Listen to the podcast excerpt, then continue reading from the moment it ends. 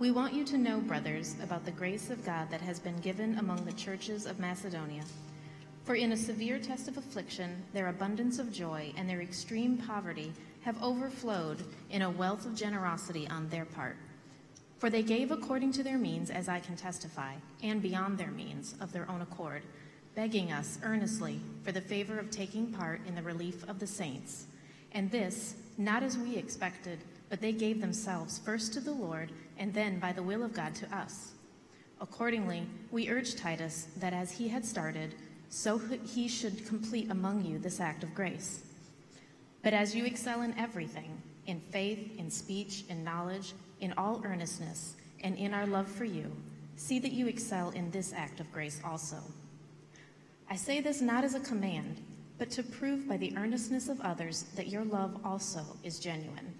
For you know the grace of our Lord Jesus Christ, that though he was rich, yet for your sake he became poor, so that you, by his poverty, might become rich. This is the word of the Lord. Good evening, good to see you. Welcome to Mercy View. My name is Brad. I'm one of the pastors here.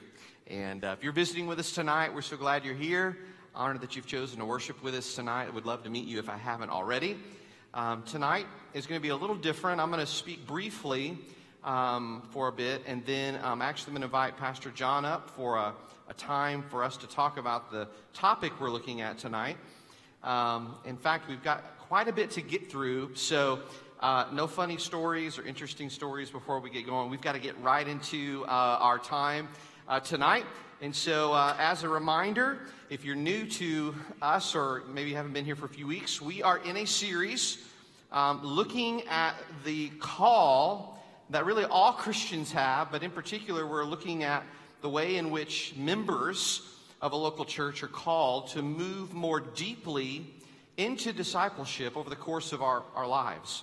In the series, it's called Deeper, Every Partner. And what we're doing in this series is examining how the local church and then the individuals within it, the ways in which we're called to count the costs of true discipleship and more deeply in fellowship with Jesus.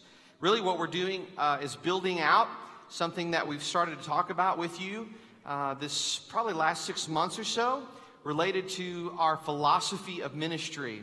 The philosophy of ministry is sort of the action plan for how we're going to live out our vision and our values here at Mercy View. And so we're continuing that series tonight and looking at a particular part of being a disciple of Jesus that looks like this.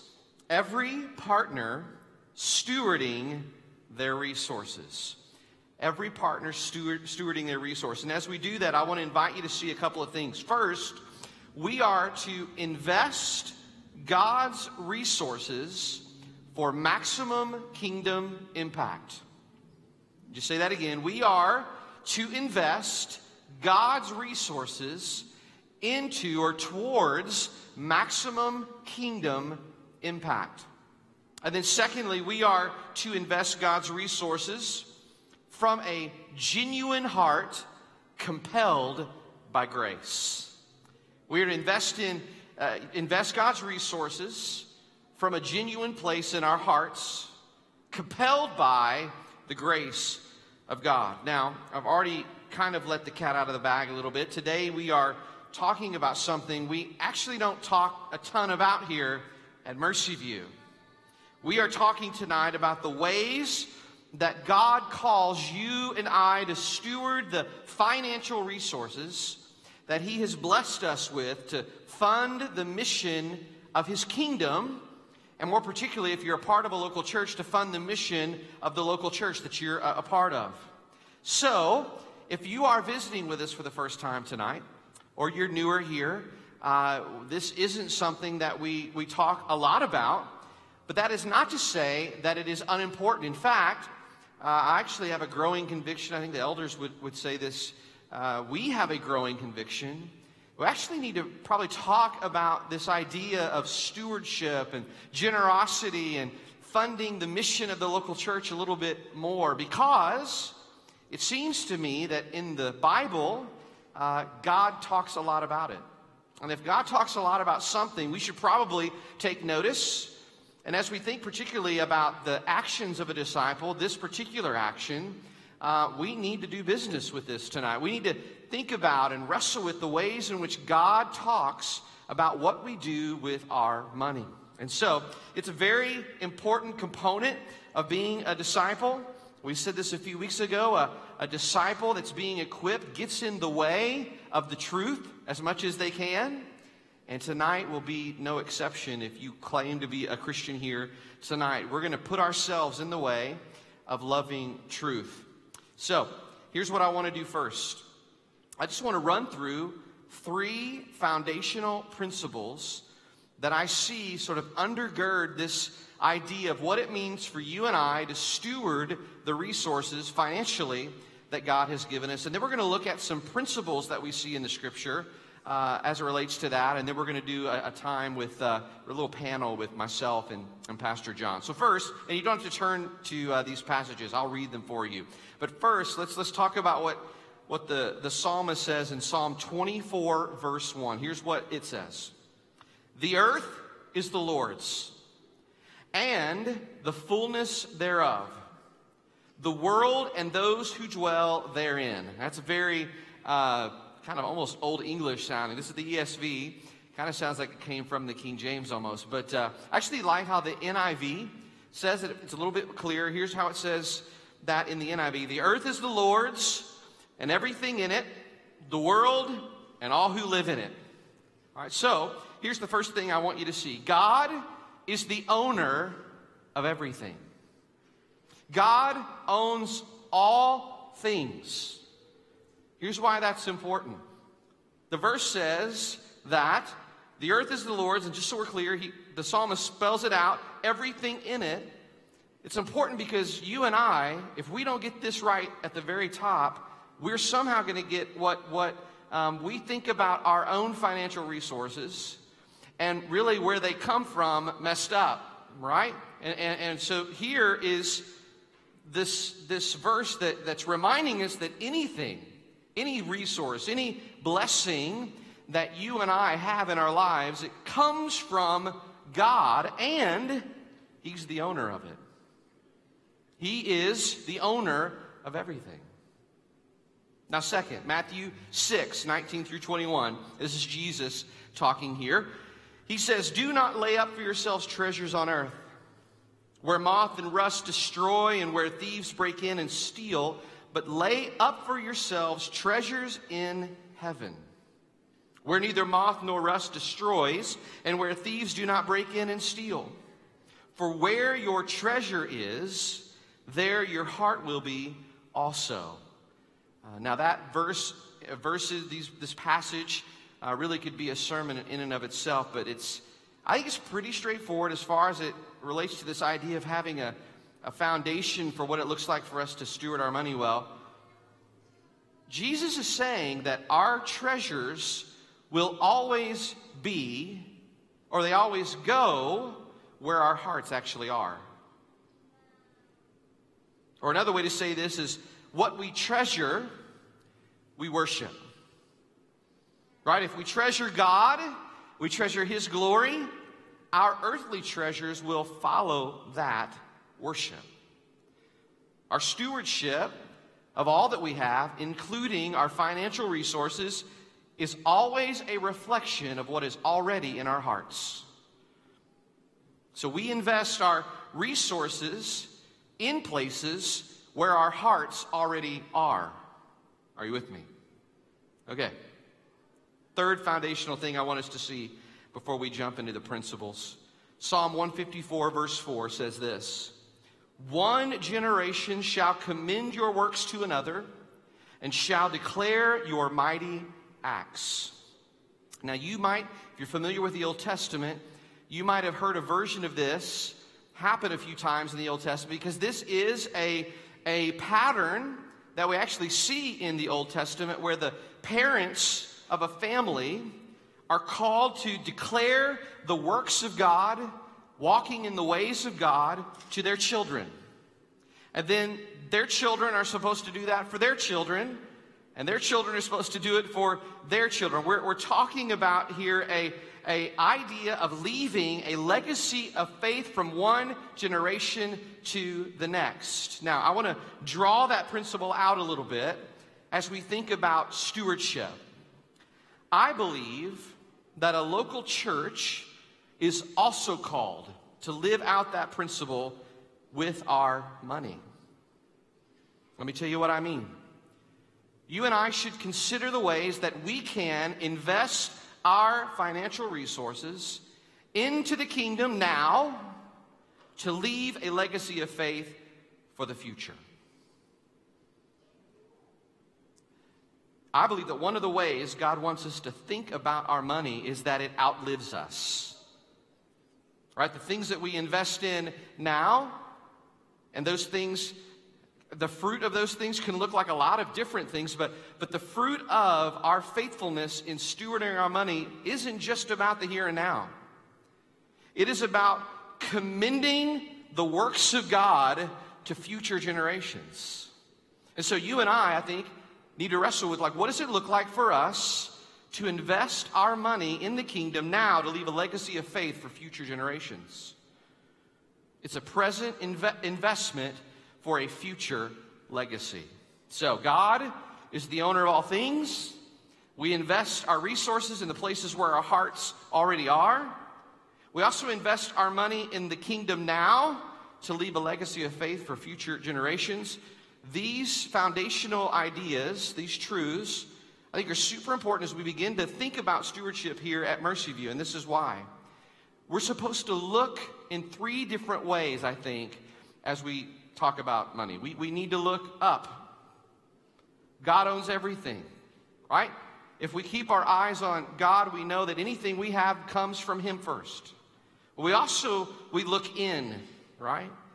We invest our treasure in things that matter because our hearts are anchored to Jesus.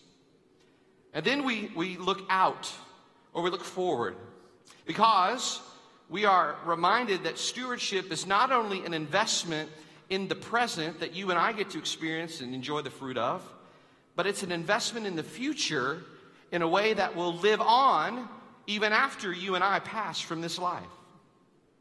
And if you put those three foundational ideas together, here's the first thing that I want to invite you to see this evening. We are to invest God's resources, because He owns everything, for maximum kingdom impact, because it's coming from our hearts. Our hearts are worshiping the right things. We're worshiping God.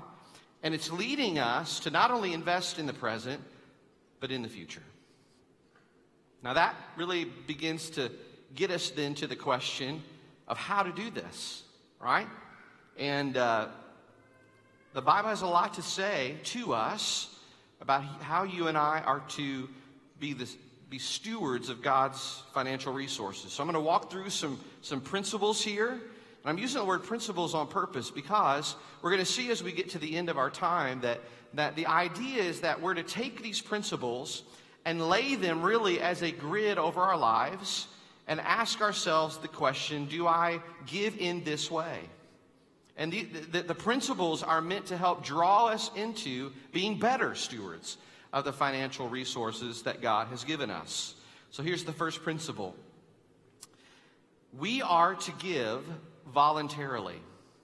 We are to give voluntarily. You heard 2 Corinthians 8 read earlier. If you remember, one of the things that Paul said was there was this group of churches in Macedonia, and it said that they gave of their own accord. Now, in 2 Corinthians 9, the next chapter, Paul is going to say this. He says that each one must give as he has decided in his heart, not reluctantly or under compulsion. So Paul is saying here in both of these places that giving should never be coerced. Giving should never be manipulated. And you should never give out of a sense of condemnation. You should never give out of a sense of shame. A Christian, a disciple of Jesus, gives voluntarily because of a desire that God places within their heart. It is by choice that anyone gives financially to anything, right? But don't miss this. It is a choice to be made, right? Paul isn't saying it's voluntary in the sense that it's optional. He's just saying that it should be done freely, like it should be done prayerfully, but it should be a choice that you and I make on our own accord. So that's the first principle. We are to give voluntarily. Here's the next principle. We are to give excellently. I don't know if you've ever thought about this. If you give of your financial resources to the church, but Paul says in 2 Corinthians 8, you heard this read earlier too, that the Macedonian churches gave generously even though their resources were scarce, like their own resources. And then he challenges the Corinthians to excel in this grace of giving as well. And here's what that means. It means that he was saying to them, you need to be looking for ways for your giving to be excellent. Or maybe we could say it this way. Your giving should be the best it could be. Like if you think about what it means to excel in something, right? It means that you are looking for ways to grow. You're looking for ways to increase maybe even the way that you're performing in a certain area. And as we think about stewardship, I think that relates really well. We are to think about the ways that we can excel in our stewardship. And the way that this sometimes happens for you, it could be that you, through the blessing of a new job, maybe a promotion, a raise, a bonus, you're able to consider that. Or it may be possible by just thinking through, adjusting your personal living expenses so that you can give more. Like weeding out things you don't really need so that your giving can be excellent. The idea that Paul is trying to help us see here is that we need to always be looking for ways to give more if we're able. For our giving to be excellent instead of sort of stagnating, particularly for a very long period of time. So that's the second principle. Paul says we are to give excellently. Third principle, we are to give proportionally. In the same 2 Corinthians 8 passage, Paul says that the Macedonian churches gave according to their means. And in 1 Corinthians 15, Paul actually says that we are to give as we prosper. And so here's what Paul is saying in both of those instances. He is saying that your giving should be in proportion to how you have been prospered.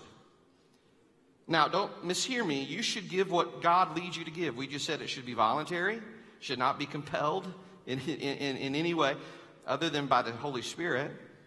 But Paul is saying that part of the filter for that decision is that it needs to be based in direct proportion to what you receive or what you earn. Not just based on what you feel is sufficient or okay, or maybe we could say it this way, we are not to shortchange God.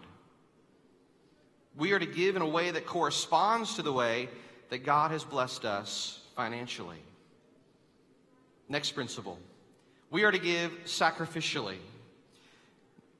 Verse 3 of 2 Corinthians 8, Paul says to the Macedonian, or talks about the Macedonian churches, and as he's talking to the Corinthian church about them, he says that they gave according to their means, which is what we just said. But then he goes on to say that they gave beyond their means. And they did that of their own accord. So Paul is saying not only did the churches in Macedonia give according to what they actually had, it says that they gave beyond their means. In other words, they gave above and beyond what they should have been able to give. That's interesting, right? It was likely very uncomfortable for the Macedonian churches to give in this way. What would it have required of the Macedonian churches? It would have required a deep amount of faith and trust in the big G giver, right? So how did they do that? Well, the only way that anyone can sacrifice like that financially, it comes down to how big a God they worship. Like, do we trust that God will provide for us as we're being sacrificial in our giving. Now, being sacrificial in our giving doesn't mean being unwise in our giving. God promises, though, if we will depend on Him, He will give us our daily bread. And in many ways, giving financially to the local church at all, I think, is a form of sacrificial giving. Here's why. You could use that money for a lot of other things. But to be compelled by the Spirit to give it to the local church that you're a part of means that that then can be used for kingdom purposes. So for those of you that give faithfully and regularly here at Mercy View, we are so thankful for that. We are so grateful for that. You are living this principle out, giving sacrificially, because you could use that money for a lot of other stuff. But you're choosing to use it, to invest it in kingdom purposes. Next principle, we are to give strategically. In 1 Corinthians 16, Paul directs the Corinthian church to give on the first day of every week, which I think is another way of saying your giving needs to have some forethought. Your giving needs to be planned. There's a regularity to the way in which you should give. And if Paul is directing them to give on the first day of every week, he's saying every time the first day of the week comes, you need to be giving. Now, I think there's a lot of freedom in what that can look like. It doesn't necessarily have to be weekly for a disciple of Jesus. It could be during a worship gathering, and maybe, you know, maybe that's once a month for you. That's great. Paul isn't necessarily talking about the frequency. He's talking about the regularity or the strategic nature of giving. And actually there's another component of this, because as much as it is an act of worship, as it is a sacrifice of praise, part of what I think Paul also means here is that in God's economy, and I've seen this happen in the history of Mercy View. I actually saw this happen when I was raising support to come to Tulsa to plant Mercy View. God takes the 2 fish and 5 loaves that we put into the pot, and He multiplies it. Like, in ways that have blown my mind.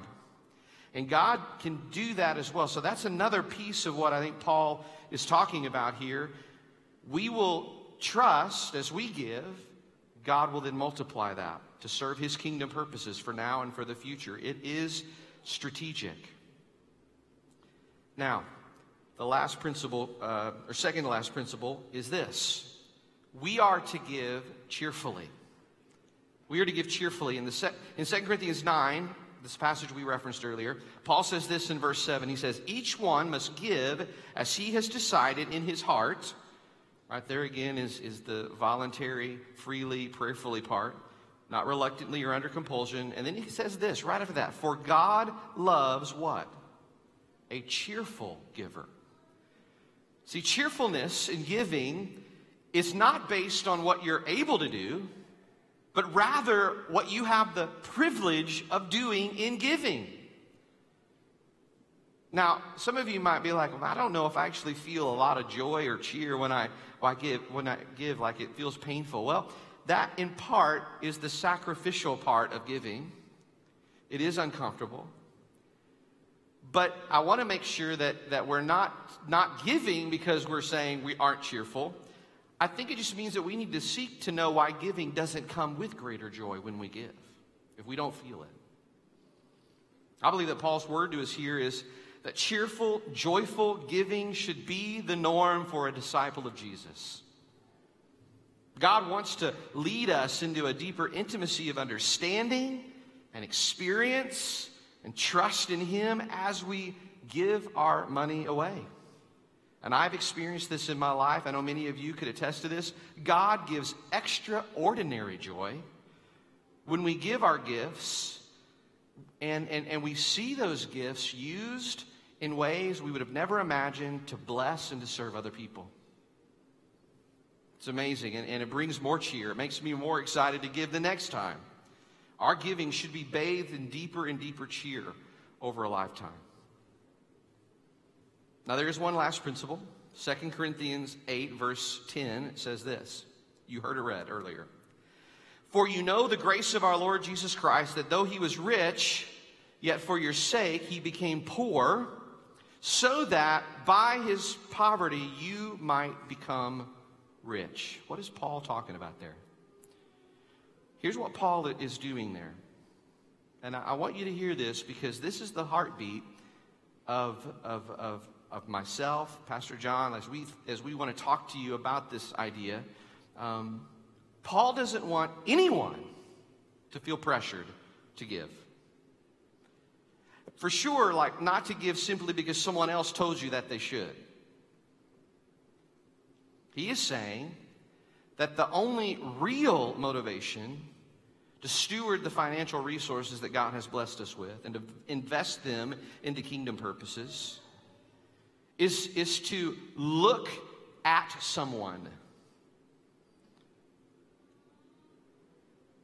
And he does this by pointing us to Jesus. Paul says that when we see the richness of God's love in the sacrifice of his Son, we should be compelled to give in all kinds of ways, but in particular the ways that we just talked about, cheerfully, sacrificially, proportionally, all of those ways. We should want to, actually we should go, man, I get to invest my resources into the kingdom. Paul says that when we see that, it changes everything about how we think about stewardship of our resources. God invested his greatest resource, Jesus, to die for you, to save you, and to bring you into his kingdom. God spent his Son Jesus for you. The cost of your sin cost God his only Son, and God was happy to do that. But God expended his greatest resource so that you could be given the greatest treasure ever, himself. And that's the last principle. We are to give compelled by grace. When we have experienced the joy of the gospel, God's grace becomes a fountain within us. And as an act of worship, then we get to reflect back to God his radical generosity to us through our giving. If you put all of the principles that we just talked about together, it brings me to the second thing that I want to invite you to see. We are to invest God's resources, right? They're his, from a genuine heart, compelled by grace.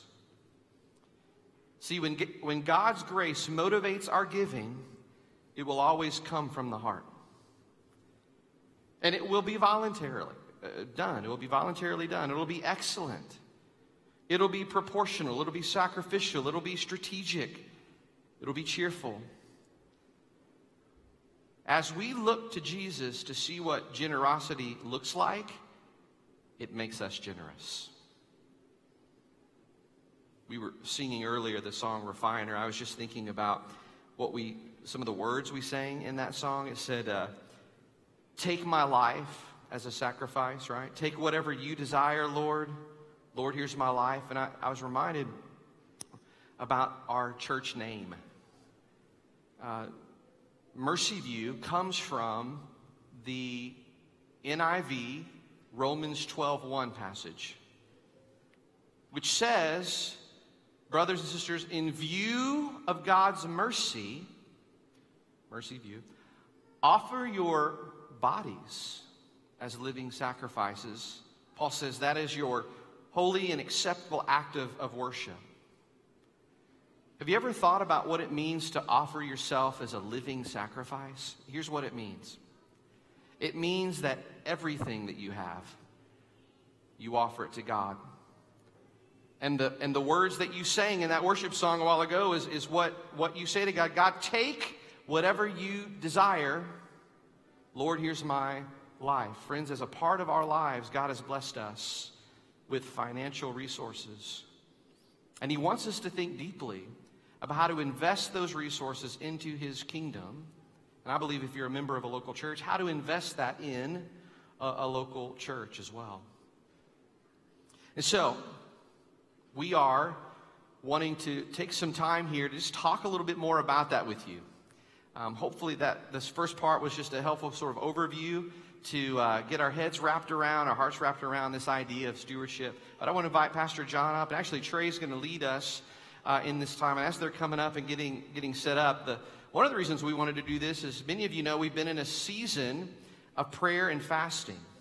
And we have been, and today is one of the days we've been doing that, and it's been a few months since we've started this process, and we've not really had an opportunity to tell you what we sense the Lord is up to and what he's doing through that, right? When we started this process, we said we believe that the Lord hears the prayers of his people, and in some sort of mysterious way, he even begins to respond to his people in that way. And so it really interfaces well tonight with this topic of stewardship and generosity, and you'll see why here in just a moment. But as the elders have met and considered what the Lord is saying to us, we felt this week's topic really fleshed well with our efforts to, as we've been praying, pursue our own space. And you'll see again why here in just a moment for that. But we want to thank you if you've been joining us in this season of fasting and prayer. And we want to bring you into the discussion. We felt like this was probably the largest group of people we could talk to at one time, so we thought we'd take some time in our worship gathering. So, without any further ado, let's talk. Okay.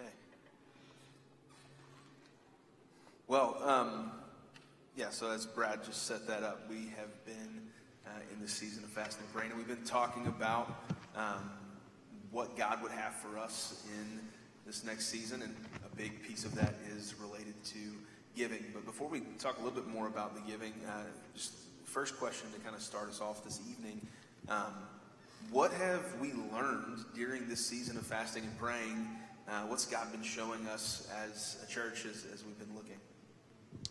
Yeah, I'll start that one. So we've clearly acknowledged that being here at Memorial is part of God's provision for us, and that's a wonderful thing, as well as the enormous generosity of Memorial Baptist Church to allow us to be here for almost 2 years. Yeah, October of 2020 was when we were here. Yeah, so now over 2 years they've allowed us to be here. We pay a really, really small amount of rent, and their hospitality is amazing.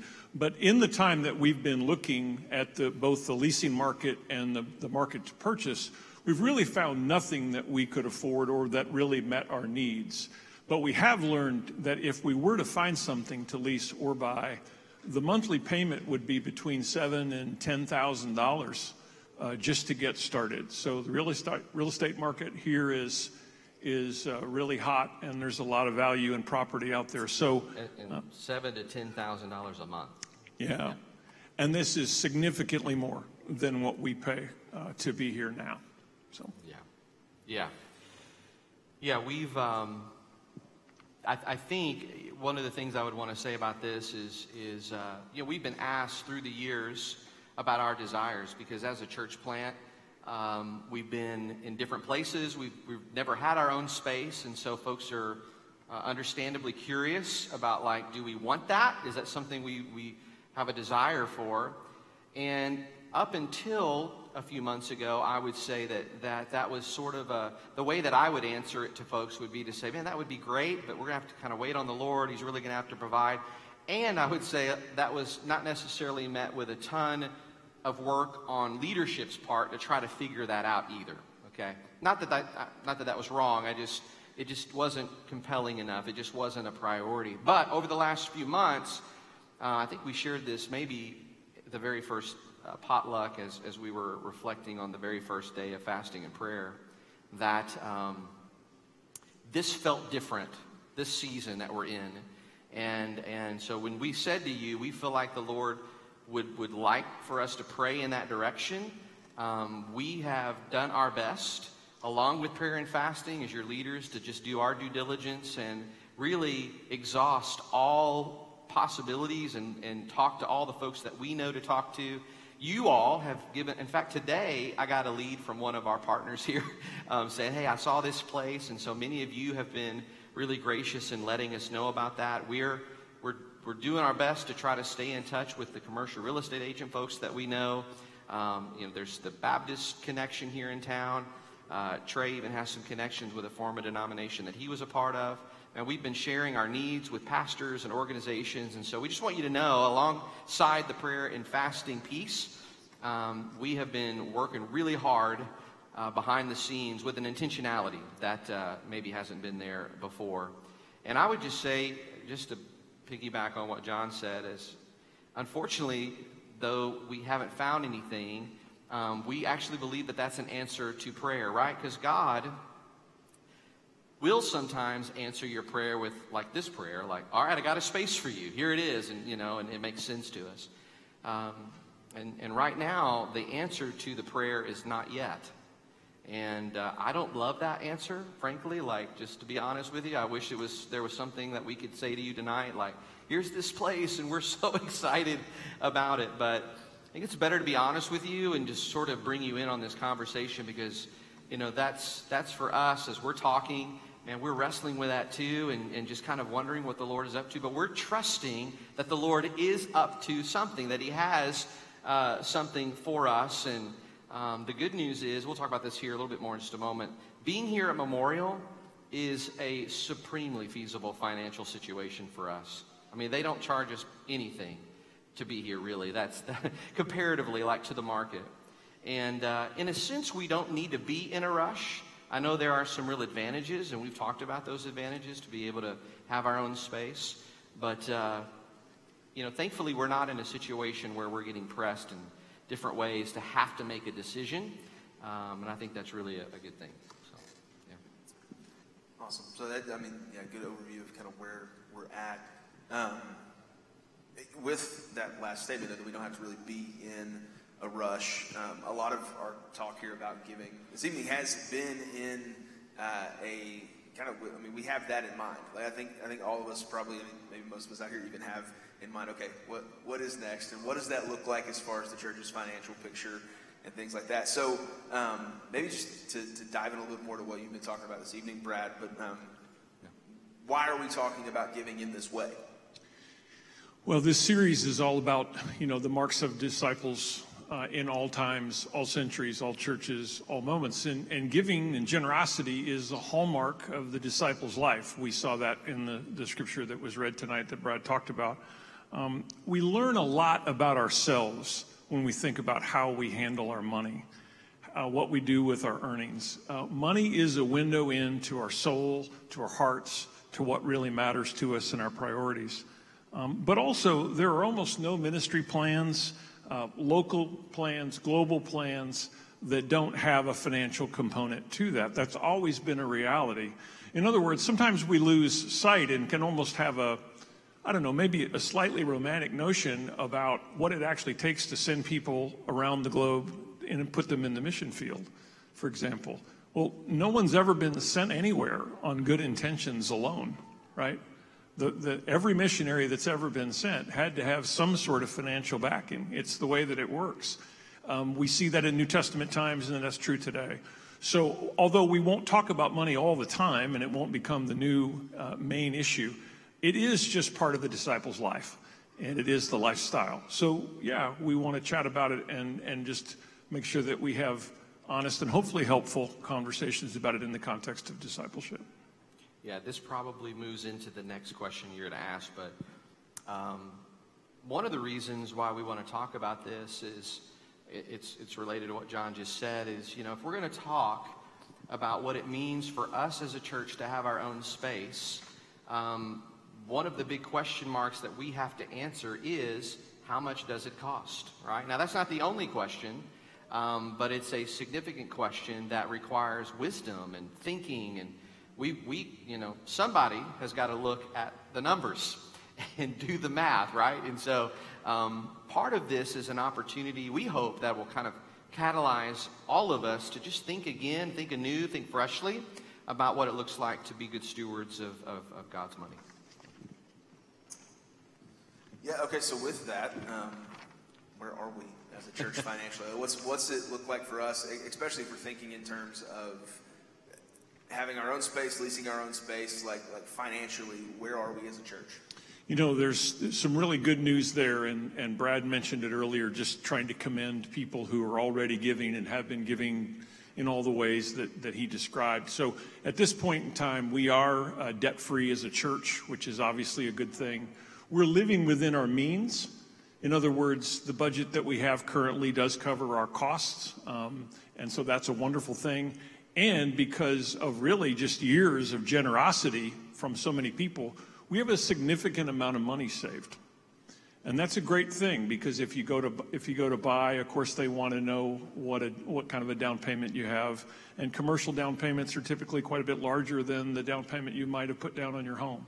So significant savings helps. It's a really big deal. Those three things are very encouraging, and we want to continue to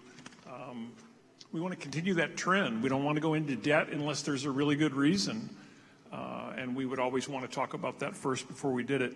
But there are a couple of concerns that I have that I'll just mention real quick. You know, when it comes to giving at Mercy View, there's really kind of three groups of folks. There's that group that Brad mentioned earlier that's just already on board, and they are their giving is generous and sacrificial and cheerful and all those things, and we're so grateful for that.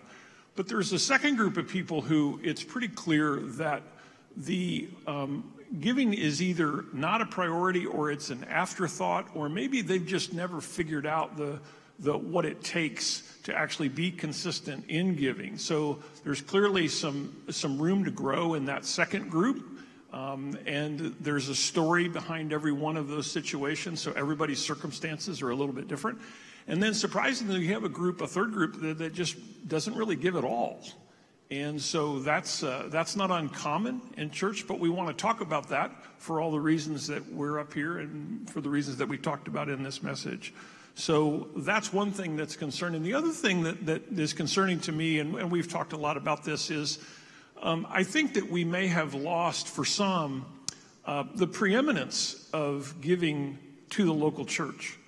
In other words, I think that the world has gotten smaller, and so I think there's folks who they may not understand the idea of what Brad started his message with tonight about when we gather together, when we're part of a local church, we can make a difference collectively that we really can't make individually.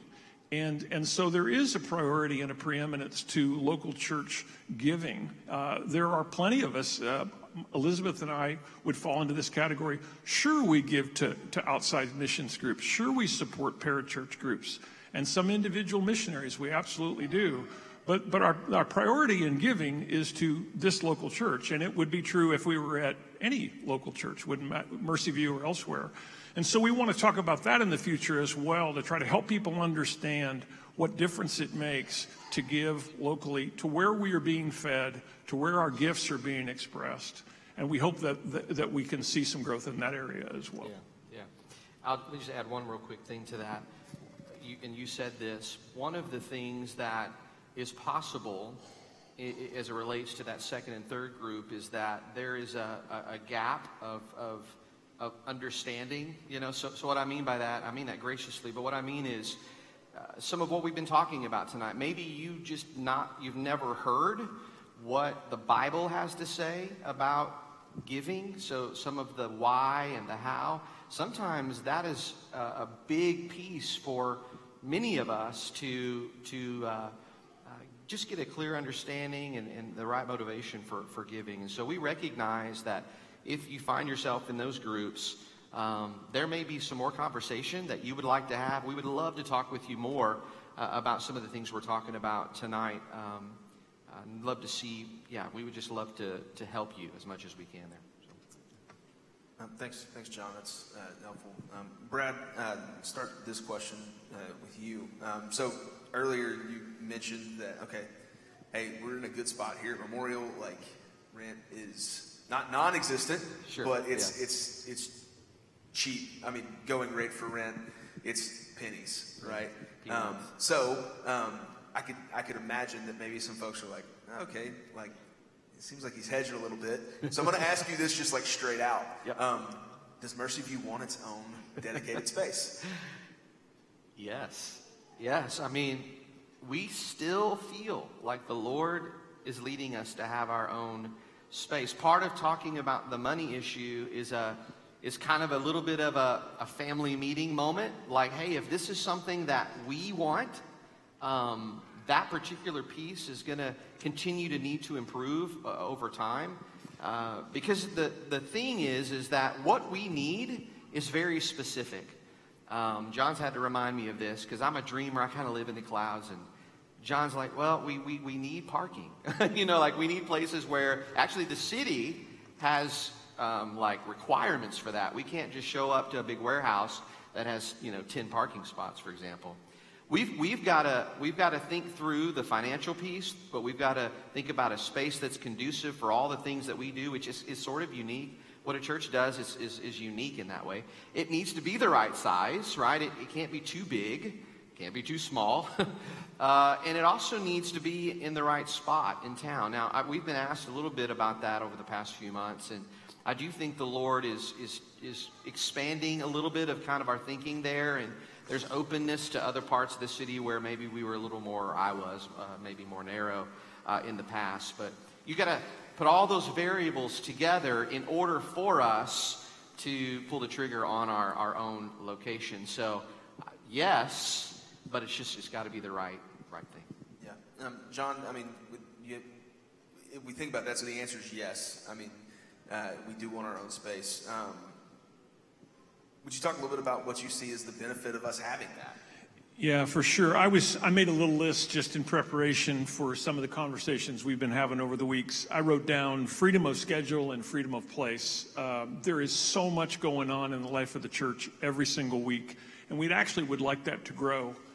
When you have your own space, you then control your calendar, you control your buildings, your facilities, you have places to do things.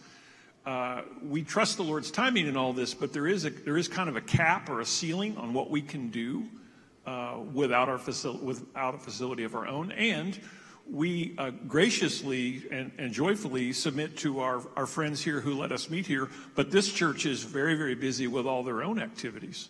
Hence, we meet here Sundays at 5. So it will always help us with freedom of schedule and freedom of place if we could had our own space. It's also unwise to presume forever on the grace of our friends here at Memorial, right? We've been here 2 years, and they have no timeline for us. They've never said, hey, the meter's running, and we're grateful for that. But at the same time, we don't want to presume upon that too long. We don't know how long that will be, so we want to think about that. But really, there's a theme that we keep coming back to, in that a building will help us put a stake in the ground for gospel proclamation for days, weeks, months, years, maybe even decades to come. And that's something that we look forward to with our own space. And it's a ministry center for everything that we want to do and everything we hope to do, but gospel proclamation is at the very top of the list. That's good. Okay, well, with that, just last question, and Brad, this one's for you. What's next? Well, yeah. Where do we go from here? Yeah. Well, I would say first, we're going to continue and fast and pray together as a church. We believe that as we practice that particular spiritual discipline together as a body, the Lord, again, it's a mystery to me how this works, but like He hears our prayers and responds to them. And so we're up here saying, and we hope we're being consistent with you, the prayer, the focus of that prayer is like, Lord, please provide for us. And so, friends, we need to keep praying that prayer, because right now the answer is, there is not an answer, right? It's not yet. Not yet is not no, all right? So we need to continue to persevere in prayer together, and continue to talk about what that looks like as we're doing that together. We need to continue to do what we're doing, all right? So we don't want to get distracted by this pursuit of this. Although it's something we want to see happen, we need to stay focused on what the Lord is doing among us, right? Though a space would be great for us, the church is the people of God. And so what happens here on Sunday evenings when we're together in our gospel communities, D groups, all the various women's and men's ministry stuff, all the things that John was talking about is happening every week here. Let's continue to not be distracted necessarily by this pursuit, but rather be focused on what that looks like.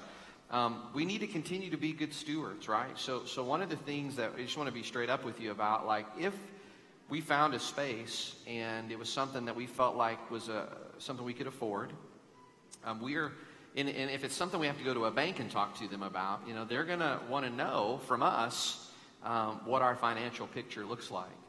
And so part of the not yet that we're kind of walking through as a church right now is related to the need to see our financial picture to continue to strengthen.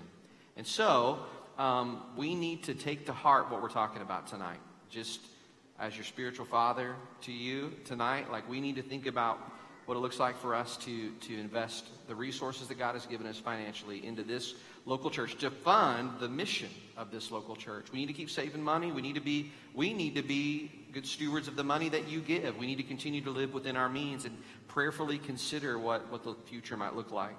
And then we need to continue to do what we've asked you to help us to do, and that's to pursue any and all leads that the Lord may bring our way through the regular connections that we have with, again, commercial real estate agents, denominational people, you, and the things that you're seeing in and around town. And, so we an eye and an ear to the prayer that we're praying, while at the same time, let's be wide-hot focused on what the Lord is up to in the present and the ministry that's happening here right now. Awesome. And in our potluck time together, we're going to have a microphone set up in there and just have an opportunity for Q&A. So this didn't take the place of the Q&A that we're planning on having, and we hope you guys would all join us for that. Before we go to communion after this, Brad, would you mind praying for us? Yeah, let's pray.